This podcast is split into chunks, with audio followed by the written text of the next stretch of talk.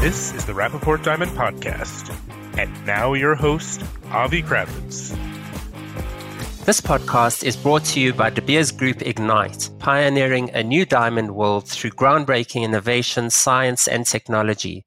Inspired by the world's unrelenting change, De Beers Ignite is driven to develop creative solutions for the diamond industry, not only for existing challenges, but also for those it may never have faced before, helping you to achieve growth with efficient and accurate technologies throughout the diamond pipeline. Hello, everyone, and welcome to the Rapaport Diamond podcast. My name is Avi Kravitz. And with me in discussion for the next half hour or so is none other than Sonia Esther Soltani, Rapaport's editor in chief, and Joshua Friedman, the news editor. Welcome to our first episode of 2022, guys. Hi, Avi. Hi, Joshua. Happy New Year. Hi, Avi. Hi, Sonia. Happy New Year. Great to see you. I was actually resisting the temptation to wish you a Happy New Year because um, this is going to, the, the episode is going to be published two weeks into the new year. And to um, borrow to borrow from Larry David, I think there's a shelf life to the to the greeting, right? You can wish Happy New Year until the end of January. That's European custom. So oh, is that yes, the, yeah. Oh, is that the rule? Okay, I'm I'm not sure if the the British would agree with that, um, Joshua. Well, I said European. Good question. right, ah. true. I do have a question for you though, because um, what annoying phrase do you never hear in January? You never hear, "Can you believe it's already January?" in January until two weeks ago, until two weeks ago, all you heard was, "Can you believe it's already December?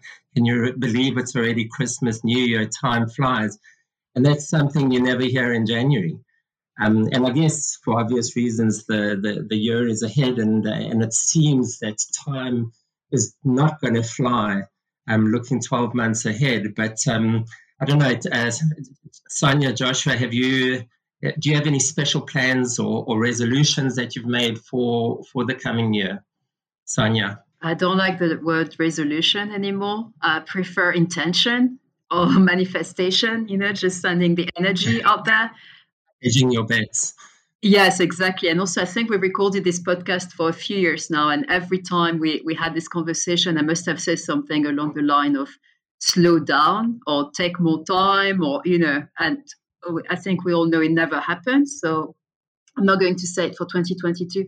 Um, my intention is to spend more time in, in education, uh, both for myself to, to grow my knowledge of gemology, hopefully, and uh, to develop more educational programs for for readers and followers. So that's that's my big intention: education. It's a great goal, and we won't hold you to it. So don't feel any pressure. But uh, I think it's a it's a worthy intention either way. that's the thing: the pressure from resolution. but now once it's on the podcast with all our, you know thousands of listeners, that's it. It's out there. um, how about you, Joshua? I um think it's a bit of a cliche, but I, whenever we make resolutions, I think we, uh, at least I, I usually fail to to achieve them. So um, for that reason, I think my resolutions this year are to put on weight, do less exercise, and take up smoking. I would say that you could do with a bit, a few extra pounds from Thank one. Uh, Thank you from under, one underweight, uh, undernourished journalist to another. if it, if it was the other way around and I was overweight, you wouldn't be able to get with uh, get away with that. But uh, yes, uh, How about you, Avi? How is 2022 going to change for you? What, what are you going to change this year? Well, I have made a resolution to be more more active on social media, and um, I'm I'm trying so far to live up to that. I um, opened a new Instagram account and I have one picture posted, and um, I suddenly feel this obligation to all the people that followed me very kindly, all 50 of them, I think, to put more pictures up. And I feel like they're waiting with great, great anxiety and for my for my next post. But I I'm struggling already with the Instagram, but um, I am I am uh, I do have the intention to up my my social media game for this. Year. So on behalf on behalf of your 50 followers, Avi, yes, we're waiting for another picture. And if you don't follow Avi already, it's Avi Kravitz. Simple on Instagram. This is it. Thanks for the plug, Sonia. But uh, not shameless, the plug. it's um, it's all about um, increasing our network, I think, and uh, and you know we've been, been sitting at home and uh, uh, in front of our laptops for the last two years, and I really think it's about time that we really made an effort to get to know each other's other a bit better and um, be a bit uh, form more meaningful connections. I think this year that's uh, that's my wish to the world, really so far let's um, let's hope it gets off. Time has flown in January already, so so hopefully the, the momentum will continue. Can't believe it's already the fourth of January. yeah. So so Joshua, the um, the, the the joke is that it's 2022 um, TOO. Um, and, and, kind of a repeat of, of, of 2020. Um, the way the year started, we've suddenly been inundated with uh, with these sort of coronavirus um, uh, affected events. Um, and one or two of the trade shows have already have already um, been affected. Um, those that are that were planned for January. Do you want to just give us an update on some of those events, those industry events that um, seem to have uh, made plans but um, have had to change them because of the Omicron uh, variant? Sure. So, I mean, firstly, we've seen a few events in the US have been cancelled, um, some awards events and things like that that uh, they were hoping they would finally happen this early this year, but it hasn't happened. Um, in terms of trade shows, so the um, the IIJS in India, so that's the India International Jewelry Show. So there, the, what uh, an edition of the show that they call the Signature Edition was going to take place this January, but that's been postponed. and we don't have a new date for that yet. Um, and then there's also the uh, the Vicenza Oro show in Italy, which is uh, quite a popular jewelry show. Um, they did actually manage to hold one late 20, about September 2020, um, but and uh, that there was that there was uh, plans for one in uh, in January, and that's also been pushed off now till March. Um, but obviously, as someone mentioned in our, one of our news meetings a couple of days ago, that's how it all started in early 2020 with shows being postponed by two months, three months, and uh, many of them ended up not happening. Right. So this uncertainty remains. Obviously, the trade has managed to deal without a lot of these shows. I think it got quite a boost from JCK last year, but uh, but still, it's um, you know, the, the, industry knows how knows now how to deal, how to trade online, how to trade without uh, without these shows. But uh, it's an important event on the year. These shows, so uh, I think the industry will want. Mm, I, I, do think that it's just a, a, matter of bad timing for these particular events. Um, that uh, that that they're coinciding with this this this next wave of infections and. Um, I mean, I'm no I think the one thing we've learned uh, from from the from the last two years is never to make predictions about the pandemic.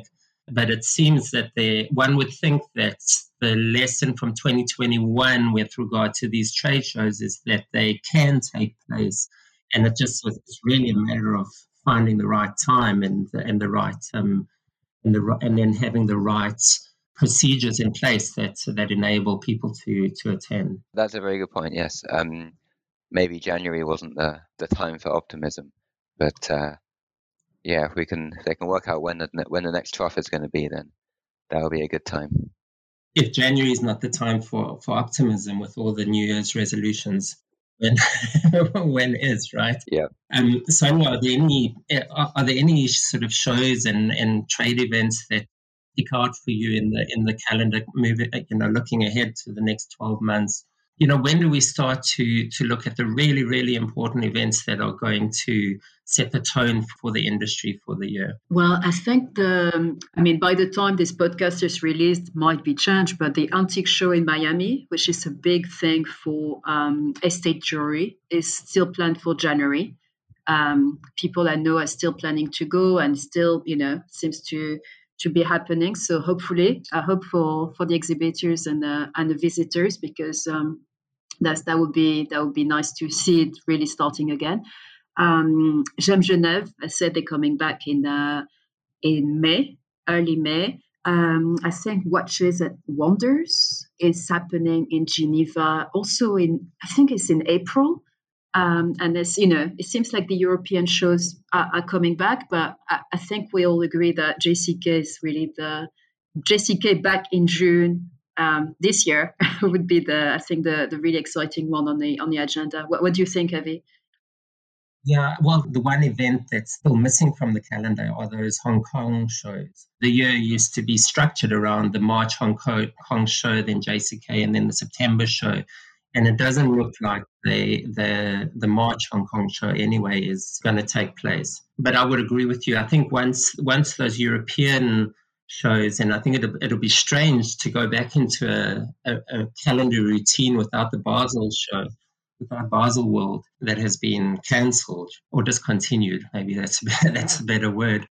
I think um, once those European events um, start to take place, it'll get the momentum going, and people people will start to feel more comfortable about um, about attending. There's also a new show in Dubai, I think, in um, in February. That's right. I think uh, is it? I can't remember the date, but I think you know it's going to um, to be a B two B show, and um, it's new, and they, they hope to become the I think the the new Hong Kong show for the region, from from what I understand. Mm, and and that's going to co- coincide with the uh, with the Dubai Diamond Conference, and um, there's a whole program of events that are taking place at the same time. Um, there's the World Diamond Congress. I think it's the WFDB and uh, and Diamond Manufacturers Association meetings. And so there's a whole slew of events that are taking place towards the end of February in, in Dubai. Um, and a lot of people, I think, within the trade are are um, considering attending that. Although at the moment, for us, um, at least, I think uh, you know the UAE is on the red list still. So so there is still some limitations, but we know how, how quickly these things can can change. Um, so, but hopefully it'll be a nice opportunity to meet up with people. So yeah, that, that's looking that's looking ahead a bit at what uh, in terms of the events. But um, we just got off the the holiday season, and we were talking today in our in our editorial meeting, which we have every morning, about some of the the holiday trends that we've picked up from talking to retailers. Our um, our wonderful reporter, a senior reporter, uh, Meirovich has been talking to to some retailers on um, and picking up some interesting trends on on what sold and what did well in in in the holiday season. Um, you know, what, what were some of those um, points that that Leah made? Yeah, as you said, um, Avi, Leah spoke to a lot of um, of retailers, and they seem to all say the same. That really, um, people wanted big diamonds or bigger diamonds, bigger size, uh, bridal was very popular, which is normal. It's the season. Uh, we are really in, a, in the middle of the engagement season. People are getting more engaged and uh, planning their wedding for next year. And um, and I think a very interesting trend to to notice and, and highlight is really the lab grown, the rise of lab grown, and how cons- consumers are happy to to buy a lab grown stone as long as it's bigger. It seems like the size of the stone is what directs the the decision. They see a bigger stone for a lower price, relatively. I think you know. So they they seem to be very interested in a in a in a in a category. Mm. Well, I think she she was um, she was uh, referring also to just general jewelry out of you know made from lab grown. You know your your tennis bracelets and um, you know the pendants, whatever it is that um, really took uh, gained a lot of traction during during the season, um, which I think was interesting. Um, she actually, uh, w- what we were discussing um, earlier today was that bridal um, didn't seem to be as strong as we we thought. Um, that many of the retailers, maybe it's a December thing that people have already bought their engagement rings. and are readying to propose during the holiday season. Um, and then there's no, I don't know, I don't know if if December is a wedding time, maybe it's just before the wedding the wedding season in the in the United States, but that that bridal um, slowed down somewhat during um, during the last month. I think it used to be the engagement time because people would travel to see their family. Um, they would be on holidays, so that would yeah. you know that would make the occasion a bit more a bit more festive. I think.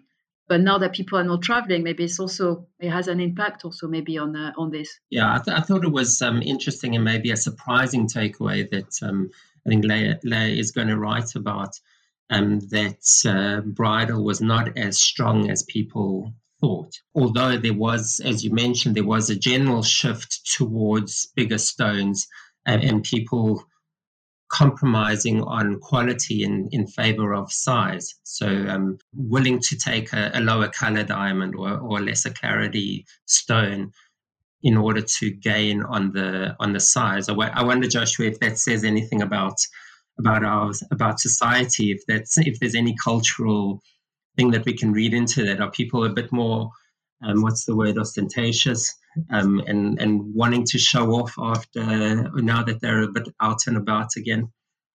Could be. I remember hearing from someone a couple of years ago about the the lab grown issue that there's a if you take someone that would normally afford say a one carat stone and because they buy lab grown they're able to buy a three carat or a four carat stone or let's say you take a two carat and because it's lab grown you turn it into an eight carat or whatever it is you get a bit of a there's a kind of social clash there that someone's wearing something that doesn't quite look like it's appropriate for his or her social status. Ending. yeah. Maybe, I don't know. Maybe maybe people aren't so concerned about that. What do you think, Avi? Well, I think I think people would would be happy to to create an illusion that they of a higher social status. Right. right. and if if their jewelry can, can play a role, but right. um, I, I, don't know if people are looking at it and um, and making and uh, making a judgment call on you know on that uh, on that level. Have you seen? You remember we have these conversations very often in news. You, um, it happens maybe once, twice a month. There's always a story in the news about naming and shaming. Um, the poor person who offered an engagement ring with a diamond was too small. There's, you know, there's a whole subculture of this type of forums where people are telling each other, "This ring is too small. This diamond is too small." I can see the pressure, you know, to move from a half carat to a carat and a half diamond very, very easily. You're right. You're right. Especially in the time of social media, where you know you want to to show off your your ring. So yeah, it makes sense. I, I feel it makes sense that people are going if they can get the lab grown diamond equivalent. I can see the uh, the appeal of such a website. It's um, for its entertainment value, um, at, at least. It's a, it's kind of a uh, a nasty premise, though. I would, I would, I would say. But um, I, I, actually, I mean, you do, we, we do hear every now and then of you know these kind of tabloidy type of stories where the bride said no because the because the diamond is too small, um, and that's when, from a guy's point of view, you think, well, she she wasn't worth a bigger diamond in the first place. I, I, agree. I agree, Avi. I would rather have a half a carat uh, that you know from the right person than. We hope we all agree on this on this point. Um, uh, you know, speaking of smaller diamonds, Joshua, I mean, we spoke in the last um, in our last podcast conversation about the the rise and uh, in um, in popularity of smaller stones and the and the sort of moment that um, smaller and less and lower value diamonds are having in the market at the moment. And um, you published your piece on uh, in the magazine for um, was it the, the December issue? The January issue. The January issue, sorry, and uh, also on diamonds.net. And um, you've had a few uh, more, a bit more insight since our last conversation about um, this trend. What is uh, what what else is pushing those um, smaller and lower value goods up? I mean, everyone in in the in the market has really observed this strong demand in the last three months or so. So the, really, really the final quarter of 2021 for uh, the both the small goods and the low quality goods. So the the kind of sweet spot is the small, low quality goods. And we're talking under 20, 30 points. So the you know melee and the very small stones in you know, low colors, low clarities. And it seems that the, I mean, there's a, there's a few things that are affecting this. One of them is just, despite what we've said about big stones, about, uh, you know, the people wanting to buy uh, larger stones, the, the, the core driver of demand in the US is the lower end. So the average diamond quality in US diamond jewelry is lower than, say, in in China.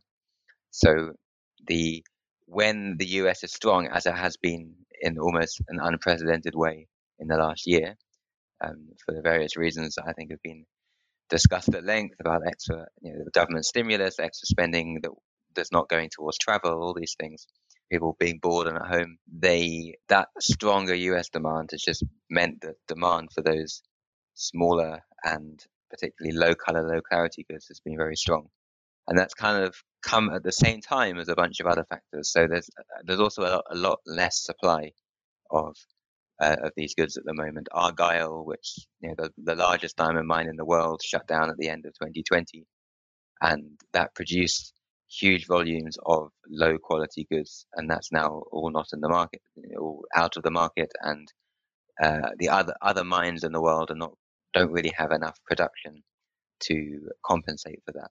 So there's a there's a there are shortfalls there, and there's also the a trend that we saw originally. So immediately when the, the industry started recovering, we saw stronger demand for larger goods because the I think we did mention this in the podcast last time that the the manufacturers in India, where obviously most of most diamonds are manufactured, at the beginning they had quite low capacity there because of social distancing and things like that they were only able to work with much less than full capacity. And when you don't have that many workers, you want to focus on the high value goods that give quick profits. So um, they focused on the larger goods and higher value goods, which um, are able to you know, bring in revenue faster. And prices of those goods went up, and then uh, you know both in the polished and in the rough. And then when there was a a big increase in demand, U.S. demand in 2021, uh, there was a big lack of these smaller, lower quality polished goods in the market because the manufacturers hadn't really been producing them. So we had we had this kind of combination of supply and demand factors that led to this very very uh, strong fourth quarter of last year. Unless so when I say strong, I mean in terms of how prices performed. Um, not not so happy if your if your job is to source goods because uh, traders, retailers, and dealers have been reporting that it's been extremely hard to replace sold inventory. It, it does seem that the the the B two B trade sort of ebbs and flows, but as um, between categories. You know, as you said, that the the larger goods at their moment as uh, in the initial recovery, and then and then there was the supply issue with the, the smaller goods. Um, I do I do want to tie that into our previous discussion about um, consumers, you know, moving to lower quality but bigger diamonds. Um, so so that could possibly fit into that narrative that they are going for lower price points or compromising on quality um, to gain size. You know what I mean? I, I, I, don't know if it fits into the trend that you're picking up on, Joshua, because that's also talking about melee.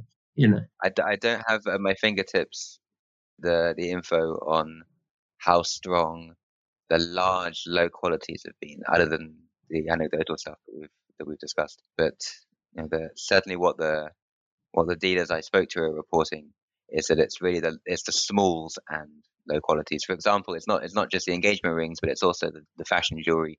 Someone that I interviewed mentioned uh, said that he's seen especially strong uh, demand for Cuban chains, which are these big neck, very large le- necklaces featuring a chain containing many small diamonds. I mean, these, these things can cost a huge amount of money, but they can also, the starting price would be maybe $3,000. Uh, and someone told me that one of these things could have up to 50, 50 carats in total weight of diamonds, and that's you know, particularly. Or a or a piece of jewelry with a pavé setting that that would also require that um, those smaller goods in um, right right in uh, um, set set in the in the design. Right. Whenever you see strong for that, though. Um, it's it's very interesting. I, I wonder, as we've asked before, what you know how that will play out and what will what will come next, especially now in the first quarter where we are expecting a, um, rise in, in diamond trading as the, the jewel, jewelers restock after the holiday season. And there's a Chinese New Year that's coming up and something to look look out for. There's then there's Valentine's Day, Mother's Day, all these um, special events, and and in the wedding season. So um, I would expect that in 2022 the the, the market finds some sort of balance um, and or, right after we've gone through the recovery of 2021 i think although I, I i'm still unclear what the what the balance is going to be because we've been used to a certain pattern of the year where you get post holiday restocking early in the year and then you get you know, a bit of a slowdown in in uh, usually the second quarter um, and then things pick up after JCK and, uh, and and the summer for the holidays. But one thing that kind of set a bit of an alarm bell was that usually December is a very strong month for rough because people obviously the rough the rough market precedes the polished market by a bit. So when when you get you know the the, the big demand for polished is in the the fourth quarter, but the the real the the strongest month for the strongest months for pre-holiday rough demand is around September, October time, just before Diwali, also in India. Right. And then then India shuts down for Diwali, and then December is a is usually quite a one of the strongest months of the year with because um, manufacturers are restocking in preparation for January, February when they know there's going to be strong restocking demand for retailers. Right. But we know, but and, and that's usually one of the strongest. December is usually one of the biggest De Beers sites of the year. But it wasn't this year. The December 2021 site was quite small, and De Beers, De Beers said it said it was because um, uh, their southern African manufacturing factories were preparing to shut for the holidays, and we were discussing this in the office a couple of weeks ago. That there's that's certainly plausible that more more of their more of their goods are being manufactured in places like Botswana than was the case in previous years. But still, I, I, I wouldn't have expected such a slowdown in, in December. I didn't I didn't realize that there was such such a shift there. The, skeptic in me um, says, uh, you know, that it may be a warning for January because January then, you know, maybe there were there, there was there, there's less fewer goods that came onto the market in December creating the sort of uh, appetite for rough, and in, and so in January there will be a real strong demand for for rough, and I think um, we would expect a, a bigger site. And, and, January is also usually a big site, but I, I think we can expect a big site in January, and I think it will be interesting to see what happens with pricing in, on the rough side in, in January. I think um, because of because there was less rough that came to the market in December, which is, as you said, is a usually a stronger month. Um, it might give um, impetus to to raise prices in January, but we'll have to see. And uh, and then that cycle, that that normal cycle, will will set in play again. But um, from big diamonds to small diamonds to no diamonds at all, we've been having discussions about um, non fungible tokens and using the diamond market as uh, as an NFTs. And I still can't get my head around it, but I, I know, uh, you know, I know, Sonia, you've been working on a story for the for the magazine, I think, about some uh, diamond NFTs or diamond artwork used as NFTs. Do you have any clarity for me? Unintended, maybe. So we were very privileged, uh, the three of us, um, a few weeks ago to have uh, an interview with um, Ahluwalia, who's a designer, um, a jewelry artist, a diamond artist. She does beautiful paintings with diamonds, and um, and she launched the first jewelry diamond art NFT collaboration with uh, Eric Jans. It's on OpenSea, the platform for NFTs and um, and uh, one of the questions we ask her is why a piece of art and not a jewelry line? Like you know, we, we, it could be something interesting for the industry. And she says because it creates for the artist is to to have the world know about uh, art. Um, at the beginning, NFTs are very much for artists. For copyright issues. It creates this digital community, gives you access to information about the artist, to all the metadata and everything. And it's it's quite exciting because Bulgari has done it in a, also in a piece of art, uh, the first NFT. And um, at the beginning, I was thinking, oh, it's just for people who like trainers, you know, like uh, this digital first generation that likes to collect trainers. So it makes sense, you know, when Nike buys a big um, NFT company, there's you know there's this big world where people like not to have uh, physical ownership but they like to have digital ownership. They can share on their social pl- platforms and and it creates a sense of community as well if you're part of this nft chain. Like you know you have access to specific events and gives you a lot a lot of other things. Um, and i think it's very interesting that suddenly it's a diamond you know like so you could own this piece of art I'm looking forward to know, you know, to knowing how it's going to impact the industry a bit further. Is it like, you know, jewelry, big jewelry companies are going to release NFTs of a collection to see what it's liked, what people would like to buy? Um, is it going to be more artistic collaborations the way Bulgari did it? I don't know. I really, but I'm, I'm quite excited about this space as someone who didn't like, I didn't have any idea about Bitcoins, but it's all about cryptocurrency. So I'm also trying to catch up. I think, you know, it's a very interesting way to to share ownership of specific good and uh, and creation. I, I, think we, we will need to um, have maybe bring Rena on onto the podcast. Hint, hint, Rena, if you are listening.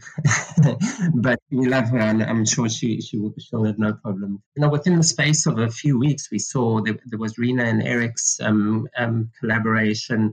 There was the Bulgari um, NFT, and I think it was also um, HB Antwerp, Joshua. Is that right? That that brought out a um, an, an diamond M- NFT as well.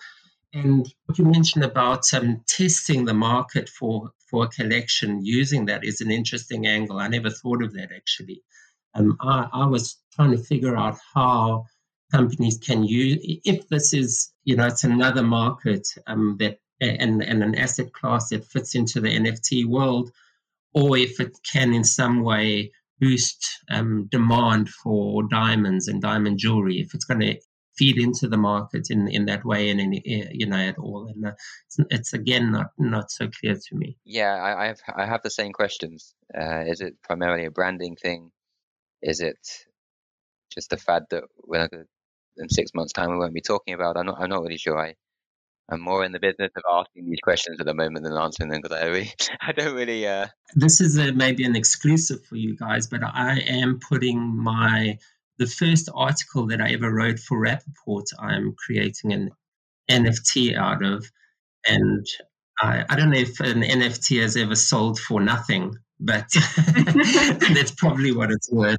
But that's the question: Can you just create these sort of um, these tokens out of any any product or any asset um, that that one might uh, be able to think that they can generate a, a, demand for. We'll we'll have to see. And I think it's interesting for in terms of copyrights because you know if you're the artist or the writer, you would get um, every time your article will be sold to another person to another person, you still earn something from it. So nice. I think for young artists who starting, that's very interesting. I feel there's really a, a really nice potential. My, my favorite one, or the one that I feel is really interesting, is the community aspect of it. Mm. That you know you're part of this blockchain or this chain of ownership, and you have access to specific information, maybe from your favorite band. You know, like they only sell an NFT for an event or a concert uh, or a song. You know, you're also for something you know written, the artistic word. Um, I know there's a there was a very popular sale of uh, NFTs linked to Karl Lagerfeld, the late designer of Chanel, who was very into high tech and funky stuff like this. And they created a little uh, collection of uh, of NFTs that sold for 777 euros because that was this lucky number. Mm. And you know, it generates a lot of buzz, and people are part of these Karl Lagerfeld fans, and it gives you access to a lot of other things once you once you're part of it. So uh, the community aspect, I think, is uh, is could be very very interesting to watch. Mm, which feeds into, as Joshua mentioned, the the uh, you know the, the branding aspect of it. It does enhance the brand of um, certainly a, a, luxury house or or a um, a better known product. I don't want to sound um, skeptical of it because I do think it's a it's an exciting development. Um, but uh, I, I, do plead ignorance um, and uh, and um, uh, it's something I need to learn more about. And I think uh, it's it's just the beginning, but it's, a, certainly a um, an exciting prospect. I think, but it's you know, the, the, the idea of owning something in a virtual world is something that, that uh, maybe is something that I, that I think we all need to to get our heads around. But it's going to be a um, it's it's it's not going to go anywhere. That's our that's our podcast. We've been we've been uh, we've covered a wide range of of topics.